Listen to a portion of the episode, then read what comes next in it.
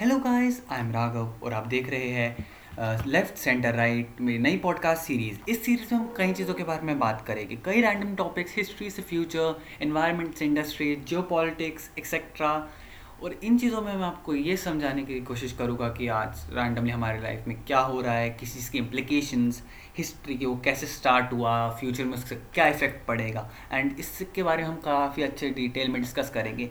इसके साथ साथ हम कई हिस्टोरिकल फैक्टर्स कई incidents in Indian and foreign history Indian and foreign economic policies and geographical policies and कई पॉलिसीज़ के बारे में हम बात करेंगे ताकि आप लोग कई डिटेल में जिन चीज़ों को समझ सके। मेरी इस सीरीज़ में आप कई रैंडम टॉपिक्स लेके जो मैं एक लेफ़्ट सेंटर राइट यानी तीन ओपिनियंस एक left opinion left left wing centre and right wing opinion से दूँगा। एंड मैं उम्मीद करता हूँ कि आपको ये अच्छा लगे।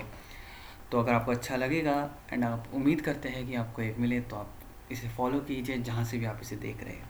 Thank you